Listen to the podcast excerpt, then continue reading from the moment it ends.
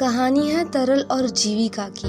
दोनों करीब छः महीने साथ रहे और फिर तरल का अचानक से विदेश जाना हुआ और यहाँ जीविका की हालत बिना चाय के कुल्लड़ जैसी हो गई थी।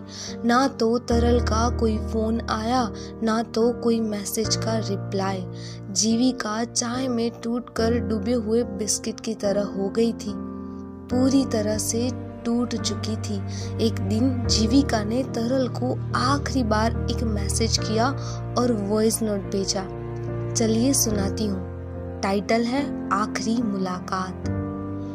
काले बाल और काले मास्क के बीच तुम्हारी वो ब्राउन आइज़ को ढूंढना माना कि मुश्किल ज़रूर था, पर नामुमकिन नहीं। कहीं ना कहीं लग रहा था दस फुट की दूरी ही सही। यकीनन तुम्हारी आँखों की नमी बहुत कुछ कह रही थी। उसमें मेरे लिए अलग से प्यार छलक रहा था। कहना तो बहुत कुछ चाहते थे तुम मुझसे कहना तो बहुत कुछ चाहते थे तुम मुझसे, पर कहीं ना कहीं आसपास वाली खटर पटर की सुर की वजह से तुम्हारी आवाज़ खामोशी के दौर पर मेरे पास आई थी। वो हमारी आखिरी मुलाकात मुझे बहुत अच्छे से याद है। लगता है जैसे कल की ही कोई बात है। मेरी जान दिन में एक बार ही सही तुम्हें चुपके से देख लिया करती थी, पर पता है क्या? एक झोल आज तक समझ नहीं पाई थी। तुम हर दिन कुछ अलग ही लगते थे, ऐसा क्यों भला? तुम्हें बस यूँ देखते रहना और तुम्हारी ब्राउन आइज़ में डूब जाना अच्छा लगता था। लगता था सुकून की लहरें छू कर जाती थी। तुम्हारा यूँ मेरे आसपास ठहरे रहना लगता था लगता था कोई चुपके से ठंड में कंबल उड़ा है आज भी बहुत याद करती हूँ।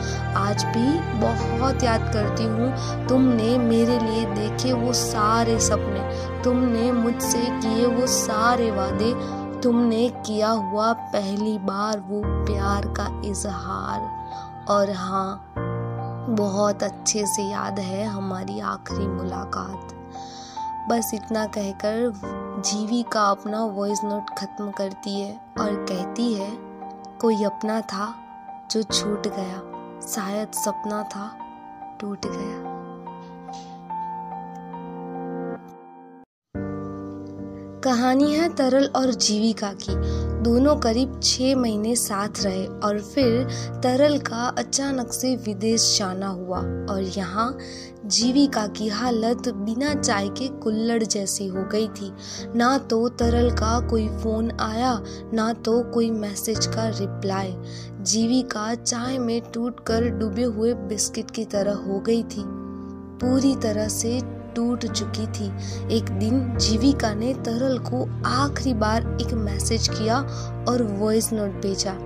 चलिए सुनाती हूँ। टाइटल है, आखिरी मुलाकात। काले बाल और काले मास्क के बीच तुम्हारी वो ब्राउन आइज़ को ढूंढना माना कि मुश्किल ज़रूर था, पर नामुमकिन नहीं। कहीं ना कहीं लग रहा था दस फुट की दूरी ही सही। यकीनन तुम्हारी आँखों की नमी बहुत कुछ कह रही थी। उसमें मेरे लिए अलग से प्यार छलक रहा था। कहना तो बहुत कुछ चाहते थे तुम मुझसे कहना तो बहुत कुछ चाहते थे तुम मुझसे, पर कहीं ना कहीं आसपास वाली खटर पटर की सुर की वजह से तुम्हारी आवाज़ खामोशी के दौर पर मेरे पास आई थी। वो हमारी आखिरी मुलाकात मुझे बहुत अच्छे से याद है। लगता है जैसे कल की ही कोई बात है। मेरी जान दिन में एक बार ही सही तुम्हें चुपके से देख लिया करती थी, पर पता है क्या? एक झोल आज तक समझ नहीं पाई थी। तुम हर दिन कुछ अलग ही लगते थे, ऐसा क्यों भला? तुम्हें बस यूँ देखते रहना और तुम्हारी ब्राउन आइज़ में डूब जाना अच्छा लगता था। लगता था सुकून की लहरें छू कर जाती थी। तुम्हारा यूँ मेरे आसपास ठहरे रहना लगता था लगता था कोई चुपके से ठंड में कंबल उड़ा रहा है आज भी बहुत याद करती हूँ। आज भी बहुत याद करती हूँ। तुमने मेरे लिए देखे वो सारे सपने। तुमने मुझसे किए वो सारे वादे। तुमने किया हुआ पहली बार वो प्यार का इजहार। और हाँ बहुत अच्छे से याद है हमारी आखिरी मुलाकात। बस इतना कहकर, जीवी का अपना वॉइस नोट ख़त्म करती है और कहती है कोई अपना था जो छूट गया? शायद सपना था टूट गया।